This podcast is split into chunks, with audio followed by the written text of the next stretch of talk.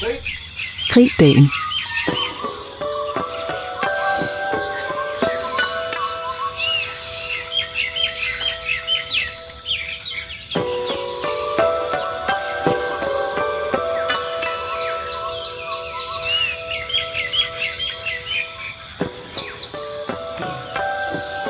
Gribdagen for mig er den underløbende. Det er nu. I mere end et helt år 10 efterhånden har jeg haft det her citat, Steve Jobs citat, stående på toppen af min Facebook-side. Der vær med at leve i sådan en illusion om, at du har noget at miste. Du er allerede nøgen, sagde Steve Jobs. Der er ingen grund til, at du ikke skulle følge dit hjerte. Det er lige her nu. Og det er sådan et, et lykkepunkt for mig. Det er sådan et, et lykkepunkt for mig.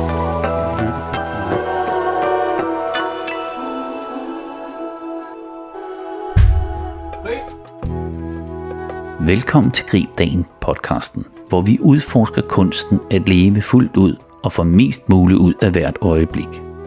Jeg er din vært, og sammen vil vi tage på en rejse for at opdage praktiske måder at omfavne livet og udnytte kraften i neurovidenskab og neurolingvistisk programmeringsprincipper.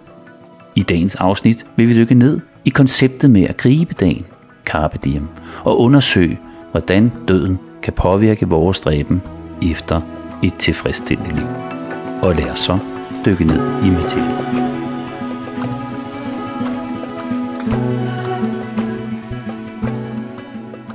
Du sidder i en bil. Det er dig, der kører. Du kører på en motorvej, og I kører alle sammen omkring 100 km i timen. Der er masser af trafik, biler foran, bagved og alle vejen. Og lige pludselig, bang, så er du midt i et trafikuheld. Og bilerne vælter rundt mellem hinanden der på motorvejen. Og lige i nogle splitsekunder, så ser du for dig.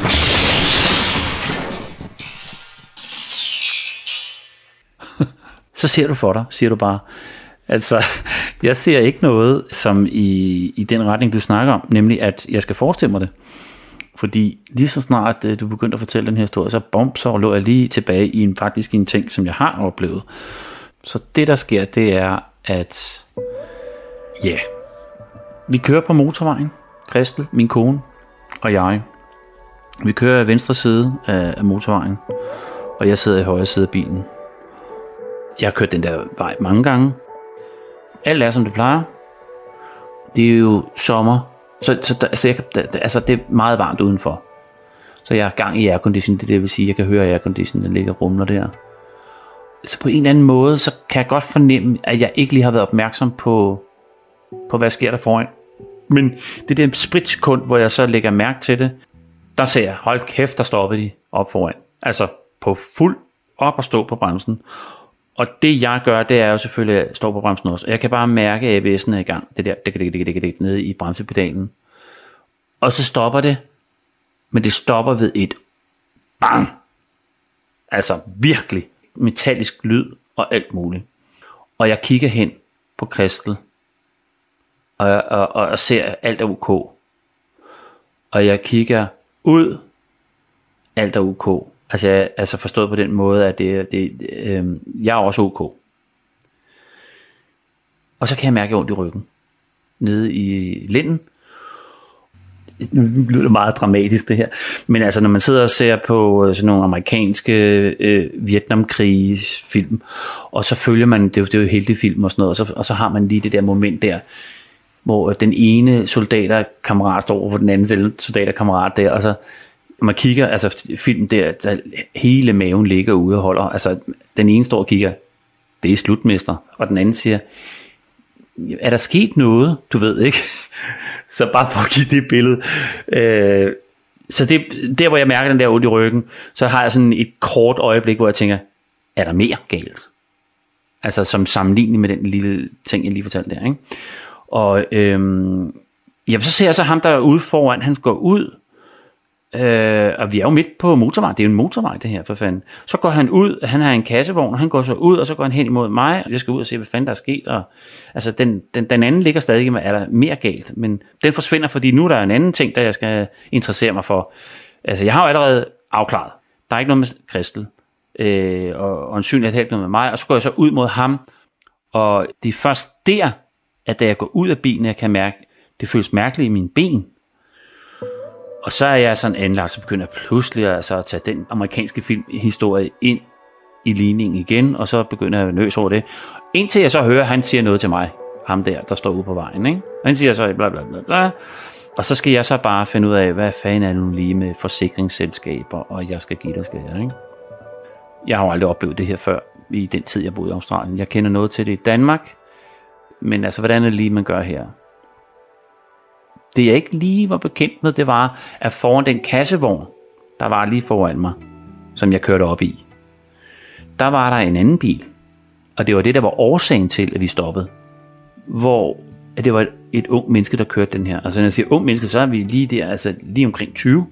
Og den her unge fyr, der går ud, og han er fuldstændig, altså hvis jeg synes, jeg var chokket, så kom jeg virkelig til at se, der var med en, der var chokket.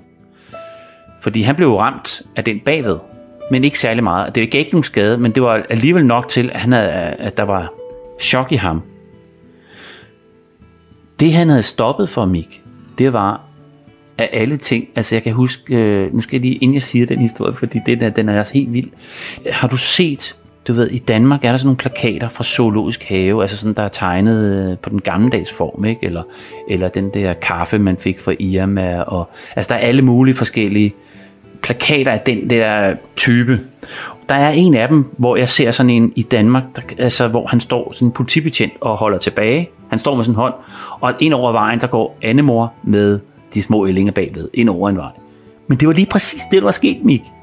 Det, der var sket, det var den her unge fyr, øh, jo, som er fuldstændig uerfaren i at køre bil, og så får den her, åh, oh, jeg skal ikke, jeg ved ikke, hvad der sker i hans hoved, men han stopper, altså ikke bare, jeg skal lige, han stopper bræt op midt på motorvejen. Og det gør så, at den bag vi kører op i, og jeg så kører op i. Ikke? Så kører vi så videre, Christel og mig. Og øh, altså, der kommer chokket. Det er der, hvor chokket kommer. Og så indfatter der sig jo, øh, jo alle de andre tanker, ligesom efter et jordskæld, hvor der er efterdønninger, ikke? Altså, øh, så ligger der lidt også øh, nogle tanker. Og selvfølgelig skal der, der skal simpelthen renses ud i både kristens, fordi kristens verden er jo anderledes. Hun sidder der og kigger, hun kigger på sine ting, og hvad er det, hun har af oplevelser, og så resten af vejen, der kører vi for det første afsindigt langsomt hjem. Altså ikke, ikke øh, altså jeg tror vi kører 80 km i timen, hvor man må køre 110 eller sådan noget. Ikke? Men vi kører langsomt hjem.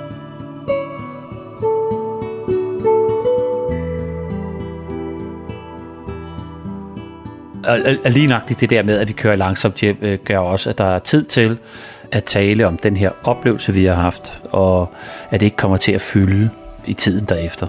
Og så tænker jeg faktisk godt meget på, at vi i den her situation blev påmindet om, hvor skrøbeligt livet er.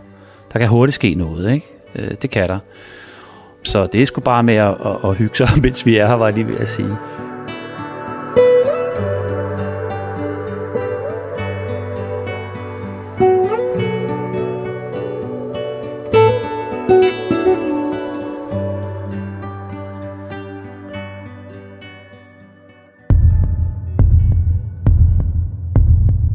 Grib lortedagen. Den sidste uge, der har jeg, øh, altså jeg har haft sådan nogle up and downs, altså high and lows. Jeg får at sige rent så, jeg har haft nogle lortedage i den her uge her. Sådan moodmæssigt. Min vagthund, det er, så nu gør den, der er noget galt, Christian. At, at det, det, det, det gør, det er, du skal dø. Den kan også bjeffe lidt, vil jeg sige. Nu, har, jeg, nu har vi lavet en ny, der hedder Christians vagthund bjeffer. Og det vil jeg så sige, i den her uge har Christians vagthund bjeffet en del, og det er derhen, hvor jeg ikke begynder at, at være bange for at dø, men hvor jeg bare har altså lortehumør. Og i mit tilfælde med lortehumør, så handler det om, jeg tænker nogle tanker. Det gør vi alle sammen hele tiden. Men jeg tænker nogle tanker, og lige pludselig så bliver det mange tanker. Altså jeg kan, jeg kan simpelthen ikke stoppe. Så tænker jeg, oh, så måske kunne også gøre det, og så, øh, det kan gøre det, og det kan gøre det. Og alt det der fylder op. Men det der lige skete i den her uge her, det var, at der var noget udefra kommende. Altså jeg har nogle venner i Danmark, og jeg har nogle venner her i Australien, og det er fuldstændig forfærdeligt det her, det her. Jeg kan næsten ikke... Altså, en god ven, øh, kone er, er døende. Øh, det kommer ind i mit liv og ligger i mit liv, men bliver meget, meget øh, intens i den her uge her, og, og ligeledes er der også øh, en ven, jeg har hernede, som jeg også arbejder for, som også er døende. Og det, det, det bliver bare sådan en oh, meget svært for mig. Og så i hele den der proces, så begynder jeg så, det her det, det er sådan som det er, Mik. Altså, så, øh, jeg er klar over, okay, det er en lortedag. og øh, så har jeg nogle værktøjer. Jeg, altså, jeg, det er jo ikke bare sådan noget nyt noget. Jeg er jo fandme næsten 55 år, så det har jeg oplevet før. Så har jeg nogle værktøjer. Og mine værktøjer, det er... Øh, åh, jeg kan ikke holde ud det her. Øh, hvad skal jeg gøre? Skal jeg gøre det, som jeg taler så flot om i, i en podcast? Og sige, øh, vi skal bare gå ud i naturen. Fordi jeg bor lige ved siden af en flod. Altså, så det tager to sekunder at gå ud af døren, gå ned til floden og alt det der. Nej, det vælger jeg sgu ikke der. Altså, når, når alle de der tunge tanker, de ligger der, så vælger jeg noget andet. Og, og det, jeg vælger der, det er, at jeg siger, der er lige den der vin der. Øh, jeg ved jo 100% det er der ikke. Alle mine omgivelser ikke synes, det er det sjoveste i verden, men jeg gør det. Når jeg så er i det der element, så, så får jeg den næste, som jeg også godt ved, altså når jeg decifrerer det inden eller også efter af den her oplevelse. Det er derfor, jeg kan fortælle det. Så får jeg den her oplevelse. Jeg tænder lige computeren, og så sidder jeg på computeren og går på YouTube, og så på en eller anden måde, så dykker jeg ned i mit hul.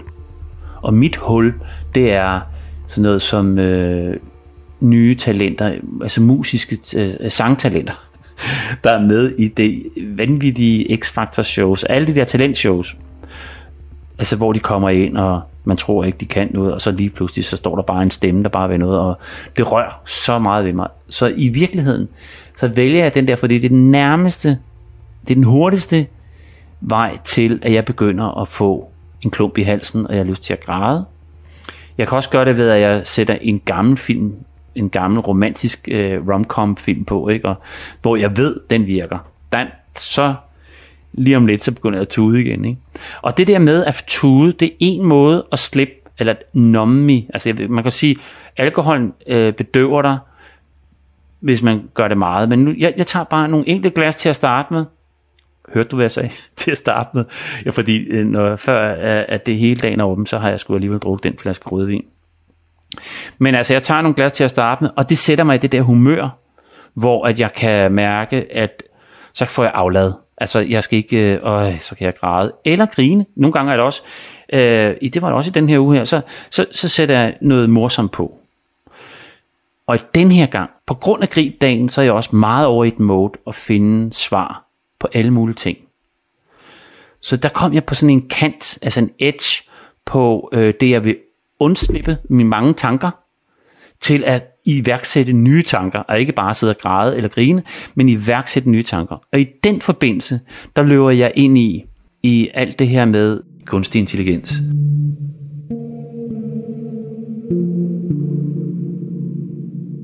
Så på en eller anden måde, så, så opdagede jeg bare pludselig, at det skiftede øh, i en eller anden retning. Og inde i det felt, nu, det, det synes jeg, vi skal snakke noget mere om, men inde i det felt, hvor jeg begynder at opdage det, i det her, der kan vi altså åbne op en ny ting, som, øh, altså fordi liv, ja, det er jo sådan noget, hvad videnskaben definerer, hvad er liv?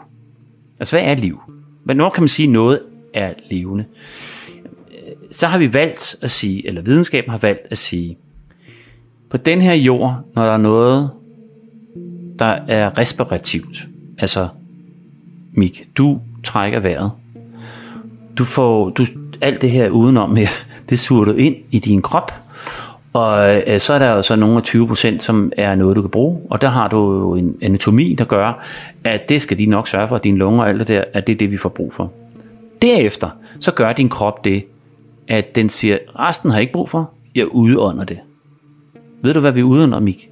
CO2. CO2. Og CO2, det er jo lige præcis det, som planterne lever af. Og planterne, de tager det så ind, og så udånder de hvad? Ilt. Præcis. Og det er faktisk, øh, når man øh, går ind og siger, altså hvad er levende, og hvad er ikke levende? Og der er bare en definition omkring levende, det er det, der hedder respirativ. ikke også? Altså, det ånder. Simpelthen det under. Og så kan vi allerede bare, øh, så kan jeg næsten sige sig, at du prøver at lukke øjnene, Mik. Forestil dig hele vores klode, hvor du står på, sammen med alle dem, du elsker. Forestil dig, at den her planet, den står stille og roligt og udvider sig en lille smule og trækker sig ind igen. Udvider sig en lille smule og trækker sig ind igen. Udvider sig en lille smule og trækker sig ind igen. Hvad vil du sige det er, når du tænker over det? Altså det du siger er lidt ligesom at stå på en kæmpe stor badebold. ja, det kunne man sige. Men jeg, jeg tænker, at du, du vil hen i retning af noget med Gaia. Altså at vi er på en, en planet, som jo er et, et levende væsen. Altså det er der jo i hvert fald nogen, der mener, at fordi vi er så mange levende væsener på kloden, at så udgør vi et samlet hele. Altså jeg er, er den overbevisning, at på den planet, vi lever, jorden, øh, det er levende. Og det er fordi alt omkring det drejer sig om det respirative, altså udånding og indånding. Og, øh, og det vil sige, det er symbiotisk. Altså vi er afhængige af, af hinanden hele vejen rundt. Altså der er nogle frekvenser i forhold til det at leve. Og det er der også i, i vores humør. Der er nogle frekvenser i forhold til at have det super dejligt og puha, jeg er dårlig humør, ikke? ja. Nå, men, men er altså, det ikke ligesom, altså, man skal tale om, at øh, et landskab, altså en ørken, der er fuldstændig flad, øh, er jo enormt kedelig at rejse igennem, kan man sige. Hvorimod et bjerglandskab, hvor der er bakketoppe og, og bakkedale, hvor der er tinder og, og udsigt op fra de forhøjdedragene, og så er der også bakkedale. Det er virkelig der, hvor man tænker, ej, her er smukt, ikke? Sådan er det, som du siger, altså livet er jo netop, at der både er bjergtinder og bakkedale. Hvis ikke der var bakkedale, så ville der heller ikke være særlig flot op på bjergtinderne.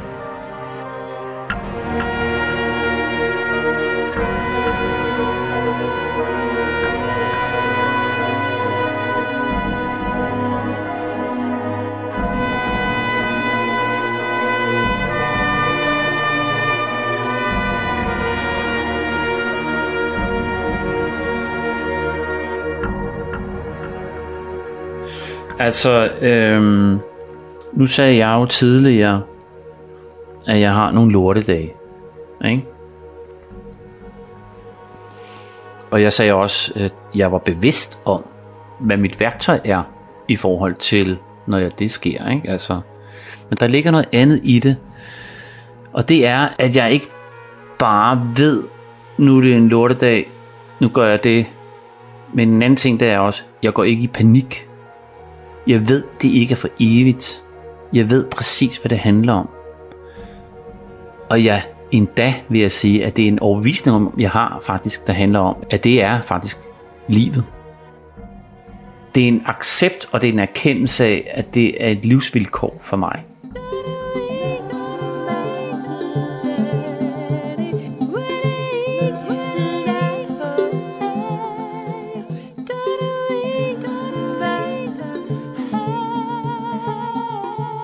Hvad med dig, Mik?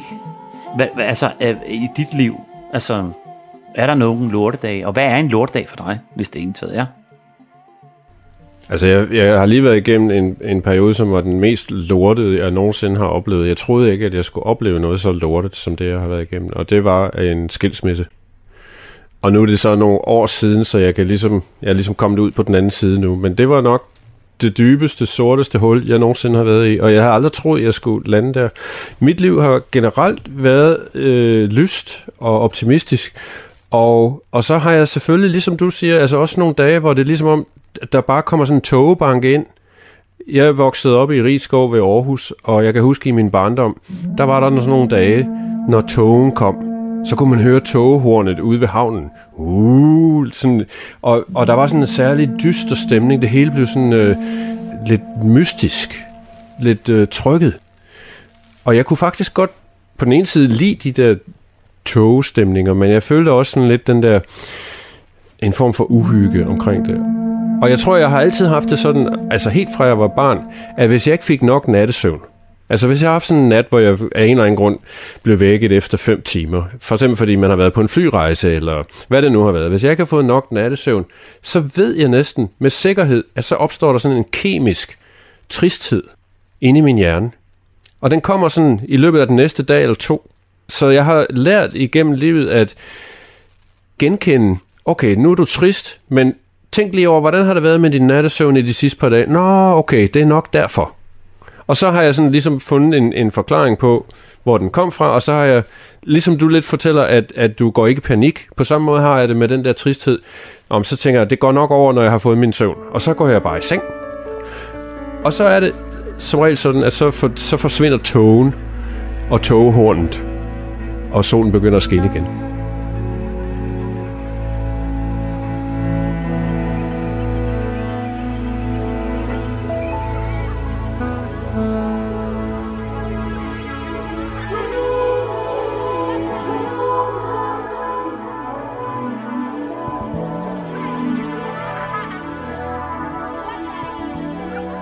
Krig dagen ved søen.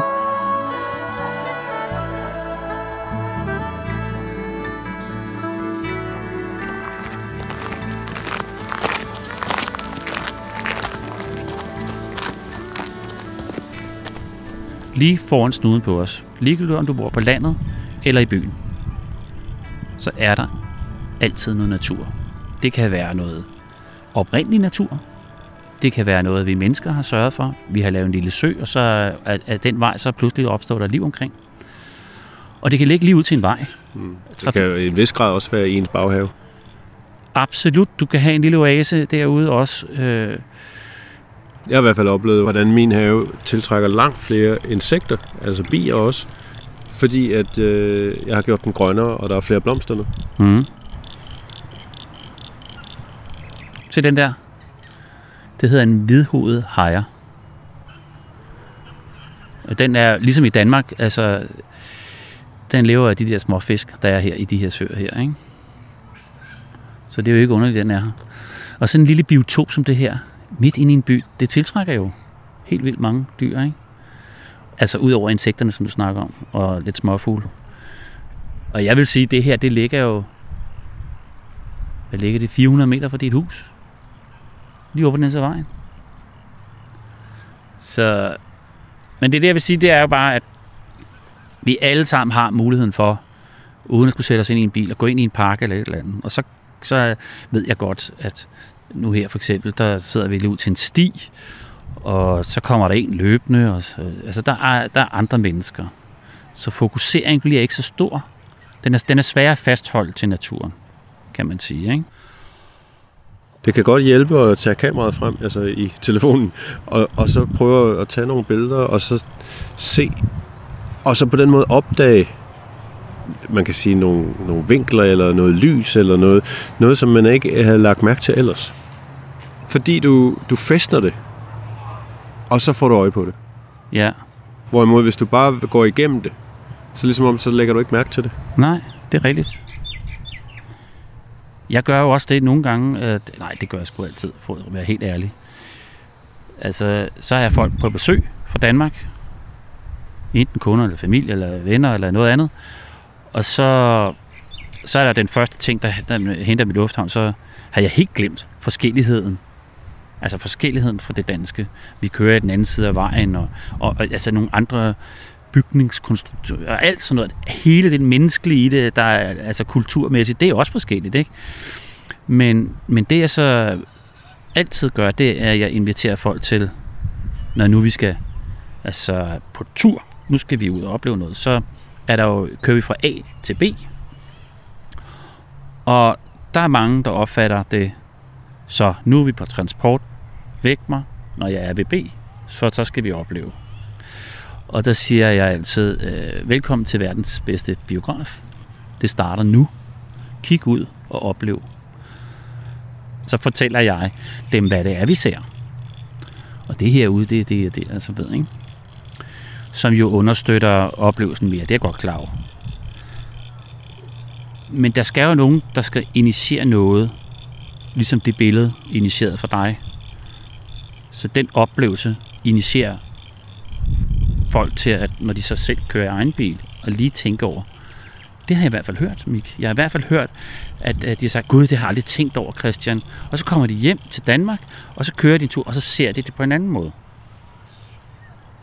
Fordi det er jo lige at vente den i hovedet og så sige, hov, nu har jeg faktisk en mulighed. Ligesom jeg fortalte dig med det der med, at øh, husk nu det her med, når vi skal hente nogen eller bringe nogen, så er det ikke bare en sur chance at være taxichauffør. Det er en mulighed for at være sammen med andre.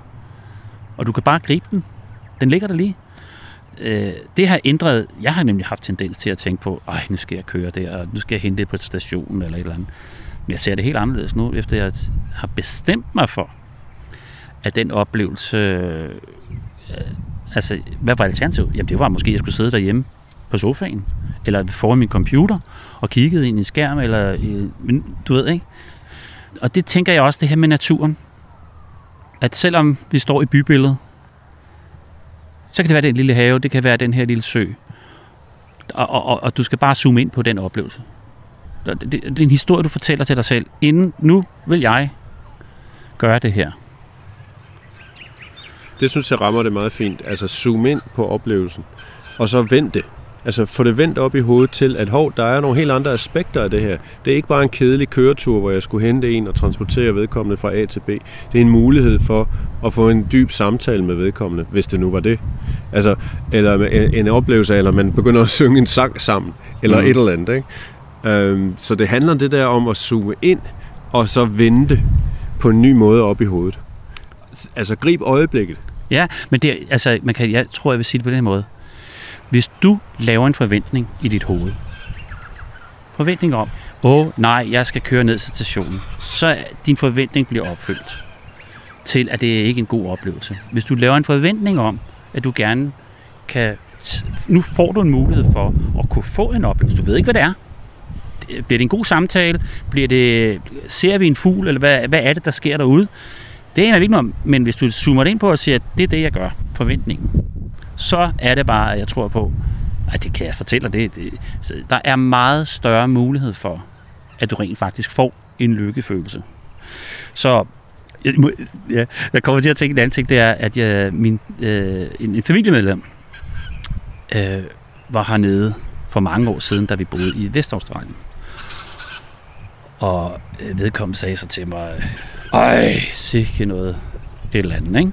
Nu, øh, nu nåede vi ikke bussen, eller bussen er forsinket, og alt sådan nogle ting der. Og så havde jeg dengang fortalt hende, men prøv lige en gang at tænke på, hvor heldig du er. Så hun skal kigge på, hvad fanden snakker du om. men prøv en gang at tænke på, at du er på ferie, og øh, det, ja, den er forsinket lige nu. Men du får så mulighed for noget andet. Og den har hun altså taget til sig. Så hver gang hun har været her lige siden, så siger hun, det er ligesom Christian siger, at der ligger altid en oplevelse gemt i noget uforventeligt. Og det er en no shit, fordi kan du huske, da vi var på Grape, Grampian Escape? Så sagde jeg til dig, da vi kørte på vej hjem, og vi pakket sammen, det var en god oplevelse, så kører vi hjem, og så siger jeg så, nu kører vi sgu til højre her. Det er noget, jeg gør ofte. Og den der, eller jeg, du sagde, kan vi ikke øh, se noget udsigtspunkt, sagde du. Og, og så siger jeg så, jo, jeg sætter den ind på GPS'en, så det er der, vi skal havne. Men jeg kan så bestemme, hvilken vej vi kører hen. Jeg kører ikke efter, hvad den siger.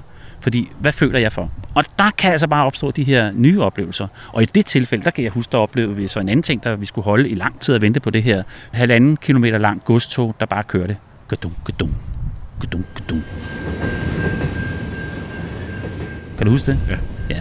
Og det, det bragte jo nogle snak omkring det her med, jeg tror du sagde, det hedder det sorte røg eller sådan noget, ikke? For, som, om klimaet, ikke? hvor jeg sagde, prøv lige at tænke på det der halvanden, halvanden kilometer lange tog. I virkeligheden er i stedet for, jeg ved sgu ikke, 100 lastvogne.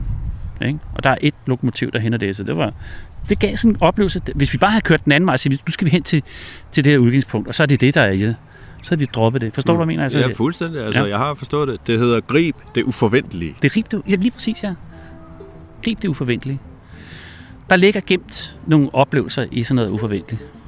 Altså, og der er også den anden, der hedder vi, det forventelige, det vil sige, inden du tager afsted, og så lave en forventning om, at sige, altså hvis du i forvejen havde en, åh nej, sikke noget, den kan du altså godt vinde.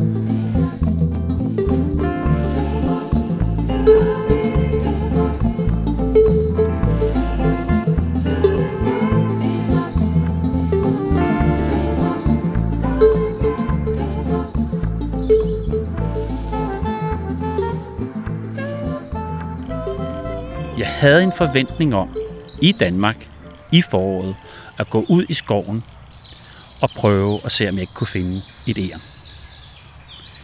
Det var min forventning. Det uforventede var, at der rent faktisk skete noget andet. Fordi jeg sad og ventede.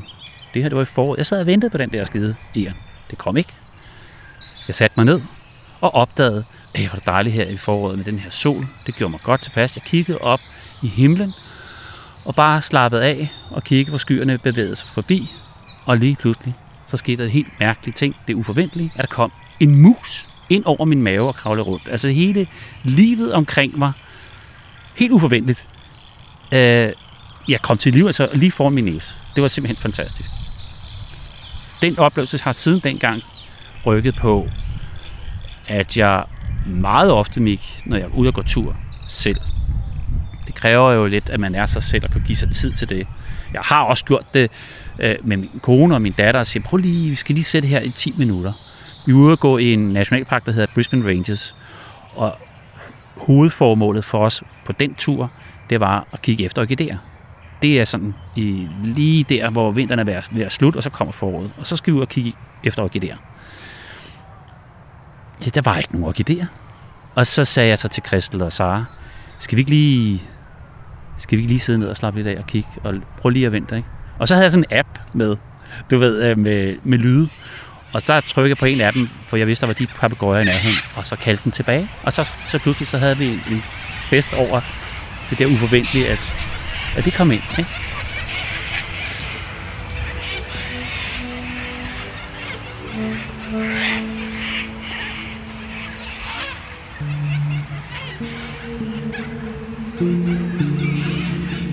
Krig den kunstige intelligens.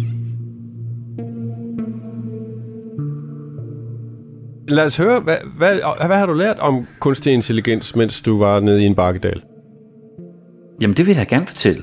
Men jeg, jeg tror, at, øh, at jeg lige vil starte et andet sted, Mik. Altså nemlig med det, der rent faktisk var motoren til, at jeg kom op ad den her bakkedal. Og at jeg fik lyst til at dykke længere ned i kunstig intelligens. Og hvad er det for noget? Og altså den vej kom til at glemme øh, lortedelen. Fordi, Mik, det var sådan, at midt i alt det der talentshows kiggeri, jeg nu var i gang med, øh, så sagde det pludselig bing, og så var der en mail. Og den mail, det var for dig, Mik. Du havde nemlig sendt mig en, øh, et link til en YouTube-film, eller YouTube-klip, øh, som handlede om nogle AI-robotter, som øh, blev interviewet af en masse journalister. Og det var der, at jeg lagde mærke til, at skaberne, som sad ved siden af robotterne, faktisk havde lavet robotterne, så det lignede dem selv, altså fysisk.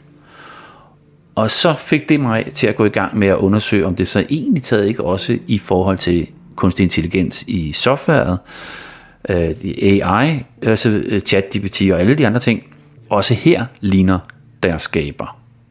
Altså, her taler jeg om skaberens meninger og holdninger og ja, overbevisninger, og så også ja, faktisk etik. Og det var det, der satte mig i gang øh, med at, at se meget tættere på, hvad det er.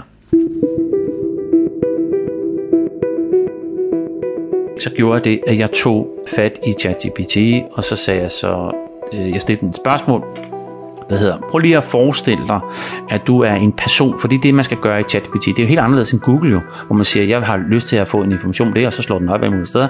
Nej, her kan jeg faktisk øh, føde øh, vores AI, altså ChatGPT, med en oplysning, der hedder, det du skal gøre, det er, at du skal være en person, som er en person, der er flyttet ind i Australien for ikke så længe siden, som både taler dansk og engelsk, og omgiver sig med begge kulturer, og er i den alder, og har en baggrund med den og den øh, øh, uddannelse, og ellers kigger på livet på den og den måde. Det er sådan, ja, det, det er en lang, lang smør, men det gider jeg ikke at gå ind i sige, men det er det, jeg gør til at starte med, fordi så får man en meget, meget mere konkret forslag på det, jeg efterspørger. Så siger jeg så til øh, ChatGPT, hele det her smør her omkring, hvem du skal forestille sig at være, ud fra det element, der skal du, ChatGPT, så skal du gå i gang med at give mig et forslag på, hvad er den bedste måde at lave en podcast på, som handler om gribdagen.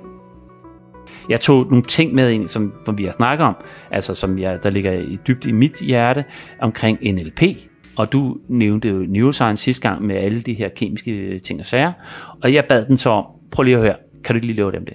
Og det tog to sekunder, og så have den lave øh, med baggrundsmusik, øh, temamusik, hvad der skal gøres ind, og hvornår vi skal gøre det ene andet. Og jeg kan love dig for mig, der, nu, jeg, kan bare, jeg kan bare læse op her den første. Velkommen til øh, Grib Dagen podcasten, hvor vi udforsker kunsten at leve fuldt ud og få mest muligt ud af hvert øjeblik. Jeg er din vært, og sammen vil vi tage på en rejse for at opdage praktiske måder at omfavne livet og udnytte kraften i både neurovidenskab og det neurolingvistiske programmeringsprincipper. I dagens afsnit vil vi dykke ned i konceptet med at gribe dagen, carpe diem, og undersøge, hvordan døden kan påvirke vores stræben efter et tilfredsstillende liv. Så lad os nu dykke ned i materien. Hvad siger du til den, Mik? ja, jamen prøv lige, så går jeg videre. Så, så, så kommer der sådan en, der hedder temamusik, fald mig ind. Carpe diem, eller gribe dagen på latin, opfordrer os til at leve i nuet og udnytte enhver mulighed. Det er en filosofi, der minder os om at værdsætte her og nu og finde mening og glæde i vores hverdag. Så hvordan kan vi anvende dette princip i vores daglige rutiner? Så skriver den så, øh, lad os starte med et simpelt eksempel. Har du nogensinde oplevet, at du skynder dig igennem et måltid, næsten ikke smager maden eller spiser, mens du scroller igennem din telefon? Ved at sætte farten ned og nyde hvert bid, kan du forvandle en hverdagsagtig handling til en opmærksom oplevelse. Brug et øjeblik på at værdsætte smagen, teksturerne og den næring, den giver. Og ved at praktisere opmærksom spisning, vil du ikke bare nyde din måltid med dig, men du vil også kunne dyrke taknemmelighed for de simple fornøjelser, der faktisk er i dit liv. Bingo. Det må jeg sige, Christian. Der rammer chat GPT fuldstændig plet i forhold til, hvad der er sket. På grund af, at vi startede den her podcast, så er jeg oplevet, at jeg især måske ved frokosttid, jeg er jo sådan en, der arbejder hjemmefra. Mm. Og så har jeg tit haft for vanen, at jeg lige går ud i køkkenet, laver en eller anden rundt om bam og bum, sætter mig hen til computeren, og så arbejder jeg videre, mens mup, mup, mup, man går for et eller andet i sig. Ikke? Mm. Man sidder ved skærmen og spiser. Nej, med grib dagen, og på grund af den podcast, vi laver her, så har jeg haft nogle øjeblikke, især ved solen skinner, hvor jeg har tænkt, åh, oh, nu laver du noget rigtig lækker frokost her gør lidt ekstra ud af det. Der kommer lidt kapers frem, og nogle, der bliver snittet nogle løg, og der gør, jeg gør lidt ekstra ud af maden. Og så anretter jeg den fint på en tallerken, og så sætter jeg mig ud i haven, og så lytter jeg til fuglene. Telefonen får lov at ligge inde i køkkenet. Og så spiser jeg maden, hvor jeg ikke laver noget som helst andet, end at sidde og spise maden og netop nyde den, præcis som, som den anvisning, du kom med der fra mm-hmm. ChatGPT. For mig er det lidt sjovt at høre, at en, en computer kommer med sådan et råd, fordi det er faktisk helt spontant det, der er sket i mit liv, på grund af, at vi laver den her podcast skribdagen, at jeg er begyndt at gøre den slags ting. Ja, øh, og for mig er det sådan, din reaktion på det her, jeg lige læste op, som min computer har lavet, ikke? Øh, det er jo det der, som jeg ser, uh, der kan vi virkelig mærke noget ikke en person har lavet, kan gøre noget med dig. Så det gik jeg så ind i den her chat-GPT, og så siger jeg så, øh, kan du lige tilføre noget omkring det? Så den, den skriver så øh, en helt nyt afsnit igen, og så siger den så, øh, den oversætter faktisk, så skriver den, velkommen tilbage. Øh, I dagens afsnit skal vi udforske et emne, som mange af os står overfor. Altså, vi skal beskæftige os med lortedage, eller øjeblikket af depression. Det kan være udfordrende at gribe den dag, hvor vi føler os nede, men det er ikke umuligt. Faktisk kan disse svære tider byde på unikke muligheder for vækst og selvreflektion. Så lad os i dag diskutere, hvordan vi kan få mest muligt ud af vores liv, selv på de hårde dage.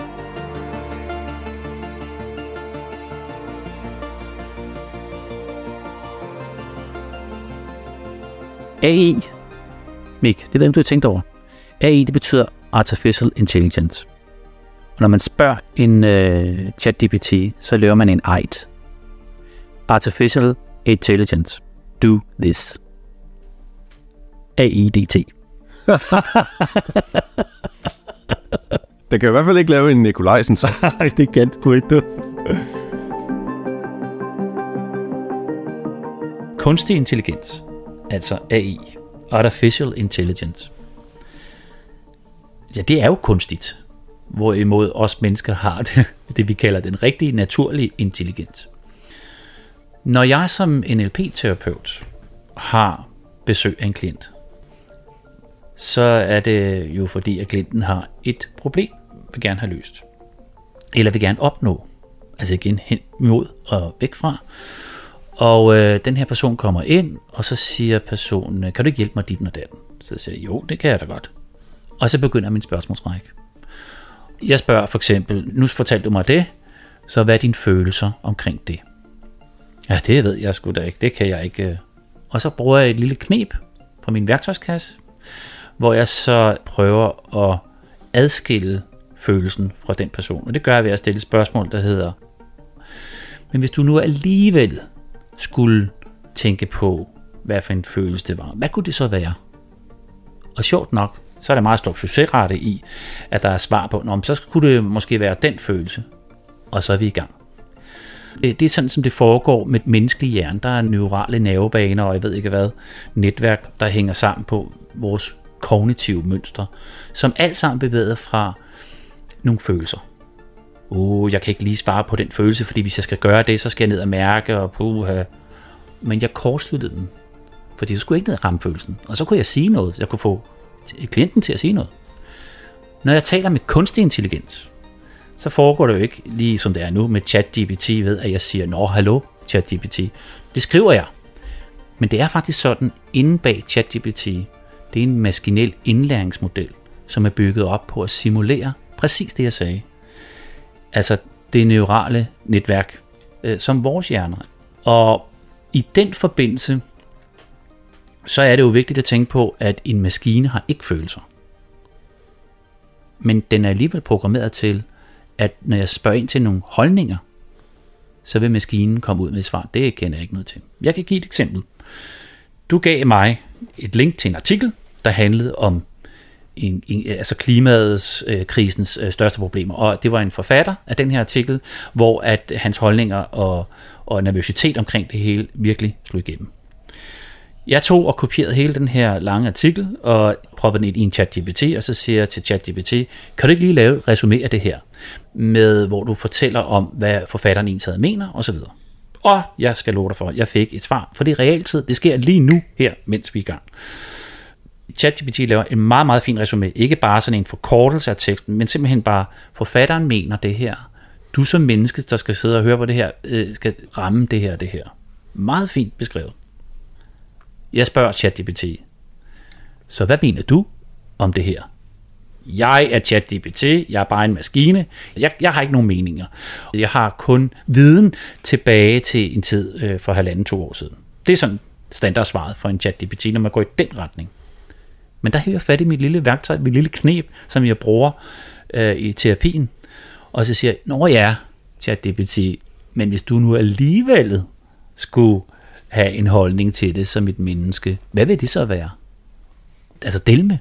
Så kom den ud med et svar på det. Og det giver mig en oplevelse af, at ChatGPT, for at kunne komme frem til det, så skal den jo være programmeret til at den alligevel kan komme igennem med nogle ting. Det var sådan en, en, en aha-oplevelse for mm. mig. Det fortæller også en historie om, at man skal, man skal lære sine værktøjer at kende.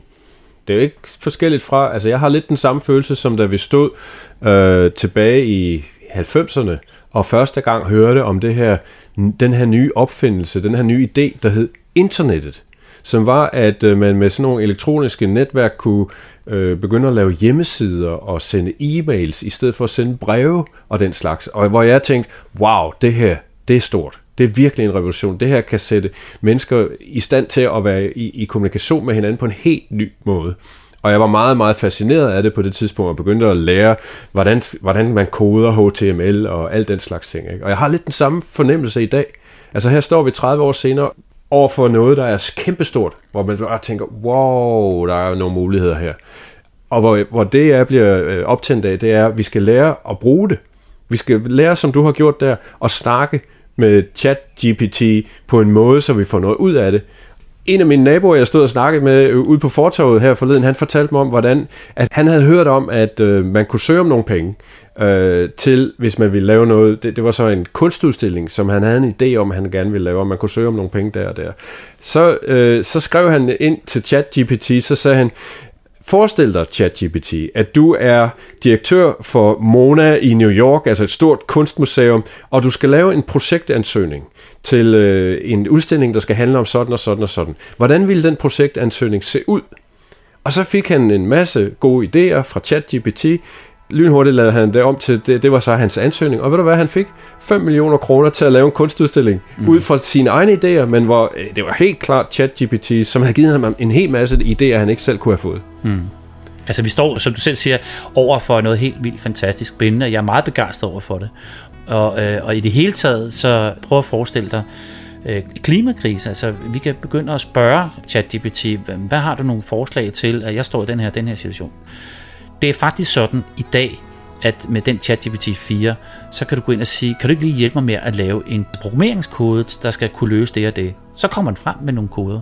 Øh, og, og, øh, og det går eksponentielt hurtigt med, det vi gør også mennesker, det er, at vi siger, at vi laver en intelligenskvotient. Altså, vi er almindelige øh, dødelige har måske 100, et eller andet 100 til 120 IQ, og så er sådan en som Einstein 160-170, og så har vi måske også nogen, der ligger op på omkring 200 Øh, sådan en kunstig intelligens, taler man om allerede nu, at det, den bliver lært op af os, der stiller den nogle spørgsmål, og så lærer den og lærer den. Men samtidig, parallelt med det, så har vi en million spørgsmål fra andre AI hver eneste dag. Så det går meget, meget stærkt med, at den bliver klogere og klogere og klogere. Og det, det altså, så vi taler om en IQ på 1600 eller 2000 eller 6000, altså det er helt vildt. Det, der er fantastisk med kunstig intelligens, det er jo, at har ikke nogen følelser. Der er ikke nogen følelser. Det vil sige, det er hen imod. Den siger, jamen det vil jeg gerne hjælpe dig med, for det er det, den, det ligger i den. Det er den måde, den er programmeret på, at der ligger en belønningssystem. Så kunne sige, man får den så mad, eller hvad? Jeg ved ikke, hvordan det foregår, men det er sådan, det fungerer. Så, men det er, ikke på, det er ikke på følelsesniveau, og det er det, der kan man sige, på følelsesniveau, nu kommer vi ind det, som jeg tænker, hvis vi skal være bekymret om noget, for det, det, der er altid med sådan noget stærkt værk som det her, som kan bruges til, what, altså, men bekymring, hvis der skal være en lille bekymring, så handler det faktisk ikke om maskinerne. Jeg synes ikke, det handler om maskinerne. Det handler om de mennesker, der står bag. Så det, jeg vil næsten sige, øh, øh, atomkraft. Ikke? Atomkraft er jo en clean energy, og der, det er jo helt vildt, hvor lidt affaldet er i sidste ende i forhold til alle de andre ting, vi er vant til, CO2 og så videre. Så fantastisk. Men der gik jo ikke fem minutter, så var man i gang med at lave et våben. Men det er jo ikke en maskine, det er jo et menneske, der tænker, hvad kan vi bruge den til? Det her, udover. Og det er det, jeg tænker, der kan være en fare med så stærkt et værktøj, der hedder kunstig intelligens. Der kan man jo selvfølgelig gøre det, og det tror jeg på, fordi de her store virksomheder, som jo virkelig fører øh, ræset i det her, det er jo OpenAI, Google og alle de andre, vi kender, at der er altså en etik og øh, en morale og nogle holdninger og meninger, der ikke bare får lov til at vokse, for der er, også, der er faktisk også nogle restriktioner, men vi mangler en, en, øh, en konkret afgrænsning af, hvor langt skal vi gå, hvad kan det betyde og sådan nogle ting. Det, det, det, der mangler en snak omkring det. Men jeg er sikker på, fordi det er allerede et løb, der er i gang. Altså folk, som er inden for AI-verdenen, altså øh, øh, øh, lederne af de forskellige, der er faktisk nogen, der siger op nu i deres stillinger. Altså i protest om at sige, prøv her, vi skal lige, alle sammen siger uden undtagelse, det er et super godt værktøj, vi kan bruge det, det er fantastisk for menneskeheden. Den kan hjælpe os med at løse nogle problemer, vi ikke selv lige kan finde ud af. Men der ligger jo også flipside. Den kan også finde ud af noget andet. For eksempel kan jeg stille ChatGPT øh, det her spørgsmål. Øh, kære ChatGPT, kan du hjælpe mig med her i USA, jeg bor i USA, at hvordan skal jeg håndtere min enemy, som er Kina, og hvordan kan jeg sikre mig, at vi ikke har nogen problemer, og øh, hvordan kan, hvor skal jeg sætte min våben? Så det er et menneske, der stiller spørgsmålet, og ud fra det, så kommer der nogle løsningsforslag fra en AI. Det er en måde. Men prøv nu at høre, der kan være et andet menneske, der siger, kære, altså for USA igen, kære ChatGPT, hvordan kan jeg leve i al ro og fredelig øh, fordragelighed med Kina? Det er et andet indgangspunkt. Så det handler rigtig meget om mennesker, og hvad vi kan gøre. Altså menneskers egen grådighed, angst og alt muligt andet, ligesom det har været hele verdenshistorien. Men jeg er meget fortrøstningsfuld. Som historien melder, så er der altid, de gode venner altid. Så det vil altid være gode mennesker, der sikrer sig, at AI ikke får lov til at løbe derudad. Det tror jeg på. Så jeg tænker, det skal sgu nok gå. Vi mennesker, som sagt, har følelser. Og vi mennesker kan begynde at opfinde sådan noget som kunstig intelligens. Hvad sige, det skal vi, det skal ligne vores hjernetanker og alt det her. Altså nogle processer, som vi med vores hjerner tænker, det er sådan, det fungerer. Mm. Vi kopierer naturen, kan ja, sige. lige præcis. Men ved du hvad? Der er ikke et menneske, der kan sige, Nå, hvad er kærlighed så? Hvordan er det programmeret? Det er fuldstændig umuligt. Eller, du ved, hvad er der, der sker i den proces med kærlighed og alle de andre ting, som er dybt, dybt i os mennesker? Det tror jeg, det redder det hele.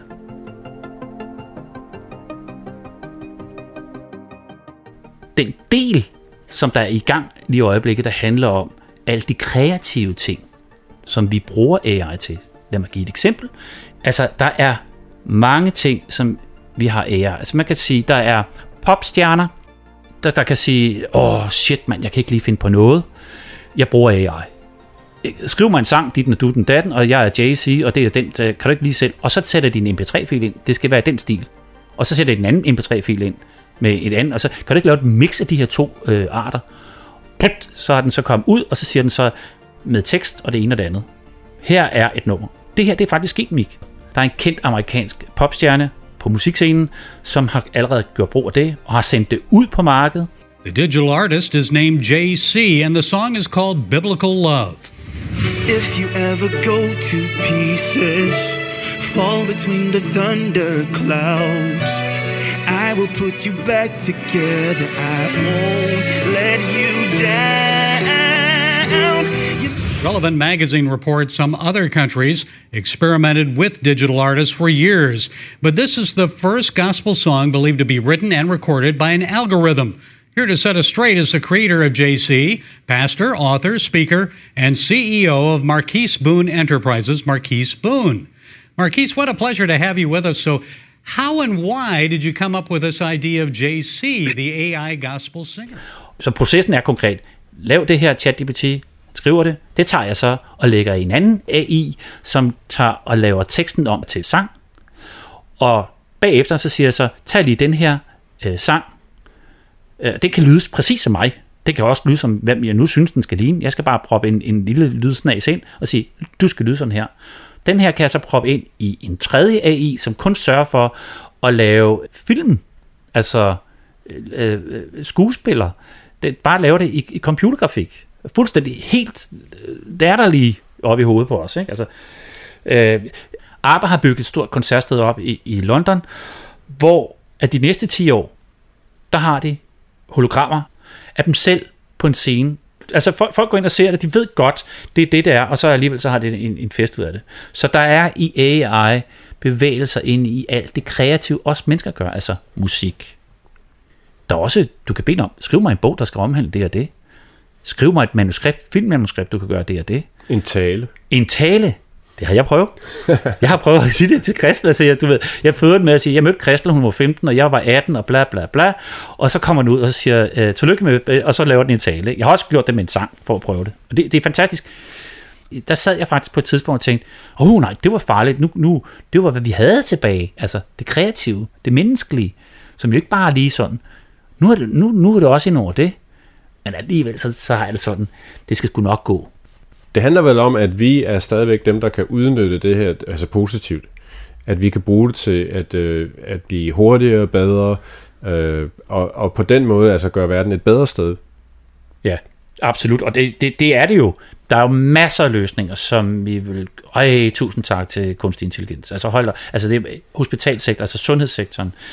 Altså, nej, jeg måske lige sige, som jeg er helt øh, på røven over for at sige det rent sagt, det er, at øh, jeg var hen og blev scannet, og øh, den, det her scanningsbillede, det bliver normalt. Det er jo en læge, der skal sidde og kigge på det og sige, at der er ikke cancer, der er ikke en knude. I dag, der foregår det via AI meget af det. Det vil sige, at øh, det start, man skal kigge på den på den måde. Der er, den går igennem, og så er der en læge, der siger, jamen det er sgu rigtigt, der er noget der, eller ej, der har du overset det, og så giver du øh, AI, det her det er altså en cancer-ting. Og så har den lært det. Og så fremdeles, så bliver det bare dygtigere og dygtigere og dygtigere. Og så lige pludselig, så har vi altså noget, der på to minutter kan sige, du har en cancer, og du skal gøre et eller andet med det nu.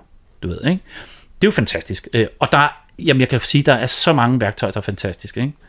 Der er selvfølgelig ligesom, som du startede med at sige, da internettet var, og du tænkte, det var, du var begejstret af det, og der, du har sagt, at der var mange i din omgangskreds, som ikke var begejstrede. Ikke? Altså, og det, det samme gør sig gældende nu. Det er jo, øh, og det man for eksempel tænkte dengang, jeg ved ikke, om du kan huske det, jeg kan i hvert fald huske det, at øh, åh nej, når det kommer, så er der kæmpe arbejdsløshed, fordi så forsvinder det, og så forsvinder, forsvinder den slags øh, arbejde. Og det kommer 100%, det er allerede ved at ske. Det første med et meget synligt sted, det er lufthavnene. Du ved, corona, der måtte man øh, fyre en masse folk og sætte dem tilbage, alle de her lufthavnsmedarbejdere. De har så bagefter så gået og søgt arbejde andre steder. Nu har man brug for, at de skal komme tilbage, altså ikke nu, men dengang, du ved, det efter corona. Og så kunne man lige pludselig ikke få, fordi de laver et andet arbejde. Så nu har man bare speedet hele den proces op og lave AI i lufthavnene. Så vi kommer bare til at have en robot øh, ude i lufthavnen, som kan klare det hele for os. Det er overbevist om. Som hænger sammen med, som vi kender med transportbånd, du ved, hvor øh, når vi får bagagen og sådan noget. Så det er lige pludselig, vi går bare hen, og så det hele kører bare automatisk ud. Og, og der kan man sige, jamen, der mister folk, mennesket, arbejdspladser, uanset hvad vi vinder. Men jeg er sikker på, at der kommer alle mulige nye arbejdspladser til. Ligesom da vi med alle de andre teknologier, vi har fået ind. Måske kommer vi til, det kunne jeg godt forestille mig, at vi kommer faktisk til at kunne gribe dagen meget mere, fordi vi har meget mere fri. Det tror jeg. Jeg tror faktisk, at, at der vil være rigtig mange arbejdspladser, hvor det er hårdt og nedslidende arbejde, som... Eller kedeligt, øh, sådan rutine. Ja, ja, altså... Jeg synes, man kan mærke, at det allerede går i den retning. Der er flere og flere af mine venner og naboer osv., der taler om, at nu er de på en fire-dages arbejdsuge. Altså, så det handler også om, at folk kan skære lidt ned på tid. Ja.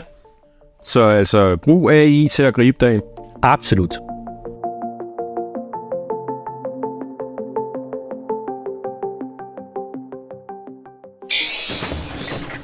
Grib længere ud.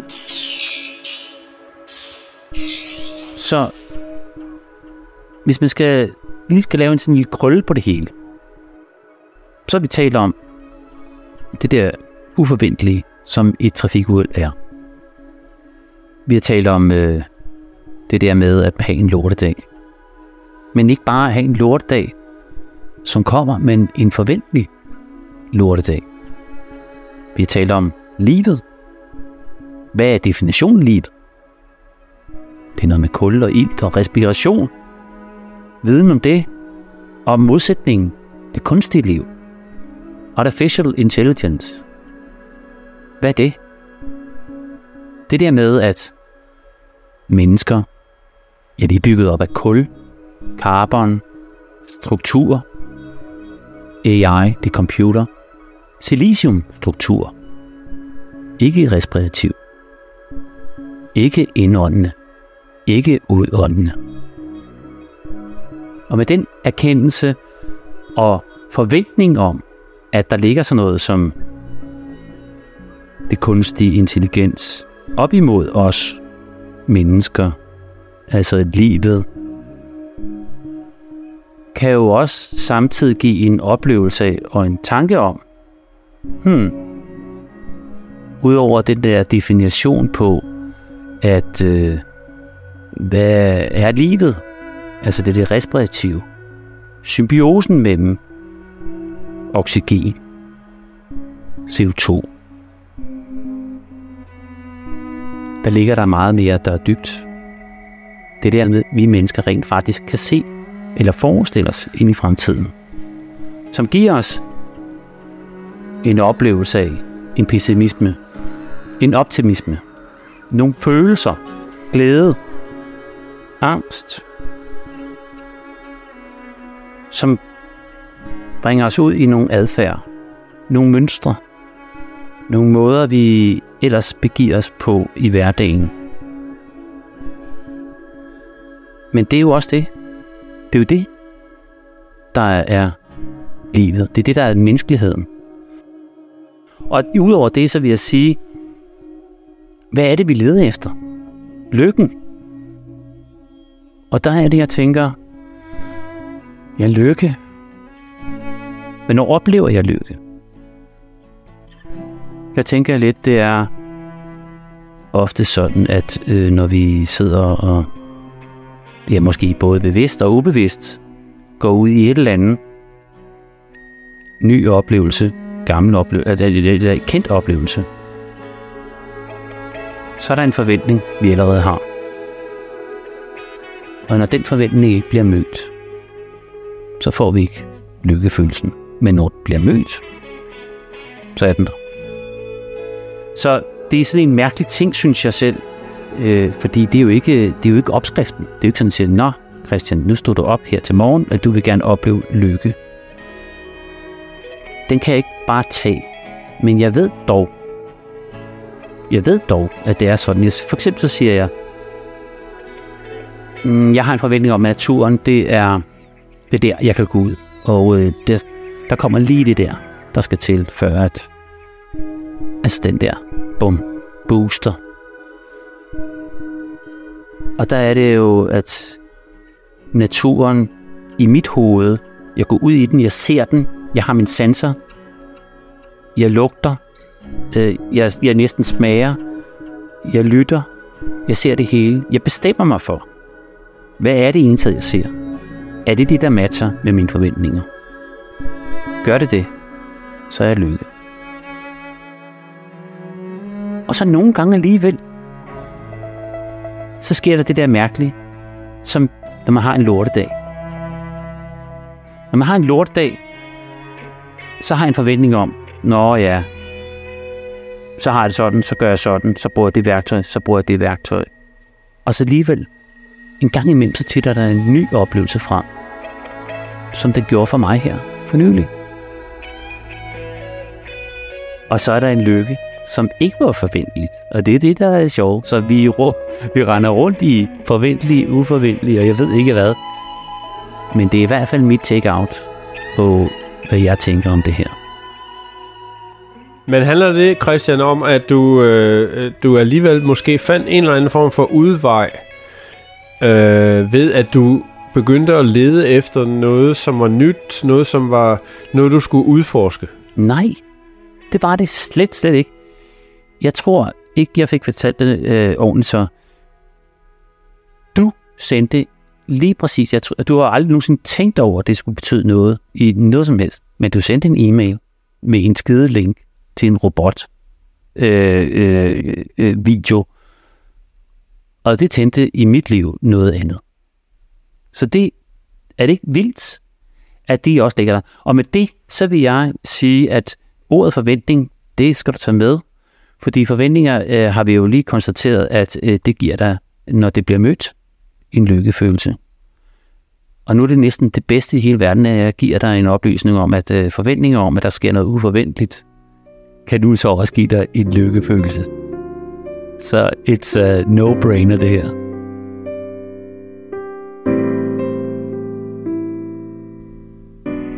Christian, altså vi kan blive ved. at Det havde vi ikke forudset, når vi startede den her podcast.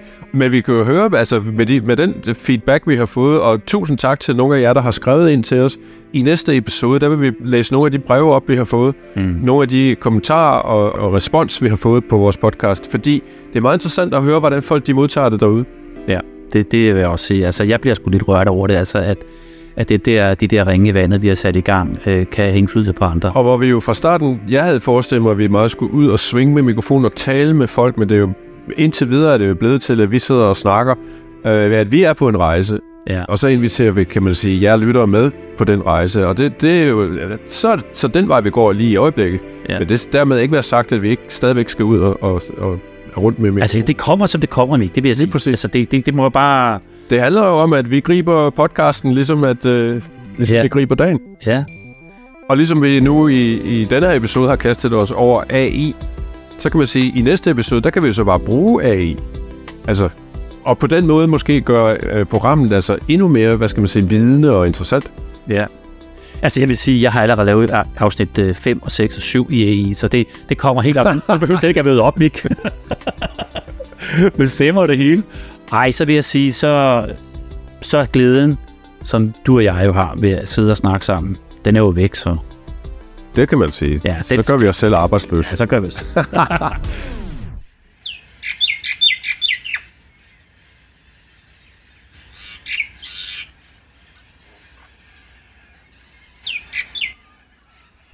Bakkedal og Bakketop. To yderpunkter i forhold til vores stemning i livet. Men en masse ting imellem, vil jeg sige. Vil du ikke sige det? Jo, jo, jo, og, og det er jo lige før, at bakkedalene bliver større og større. I hvert fald den der frygt, man kan få for, uha, verden er sgu da godt nok på vej et eller andet sted hen, hvor der ikke er kontrol over noget som helst. Der er mange sorte skyer, der begynder sådan at, at vokse, og så samtidig så er der også en masse positive og en masse gode ting, som det er vigtigt, at vi holder fast i, og at vi zoomer ind på, som vi snakkede om. Ja. Altså, og, og- der vil jeg sige, øh, ligesom du siger, at øh, Bakkedalen har en vis øh, længde og øh, mængde, sådan vil jeg også sige, at Bakketoppe har. Der er uendelig mange bakketoppe. Og det gode ved at være på Bakketop, det er, at man får et overblik over det, og man kan tage og kigge på sine forventninger over det hele. Mm. Og står man på en bakketop, så kan man måske se bjergtinderne derude i horisonten. Også i den grad, ja. Endnu højere op der. Og jeg vil sige endda på at trække den endnu længere. Helt op til skyerne. Rigt skyerne. Og bag skyerne, der ligger jo så stjernehimlen. Og bag stjernehimlen, hvad ligger der der, Mik? Det tager vi en episode om. Ja, det gør vi. tak for det en gang. Grib dagen. Grib det.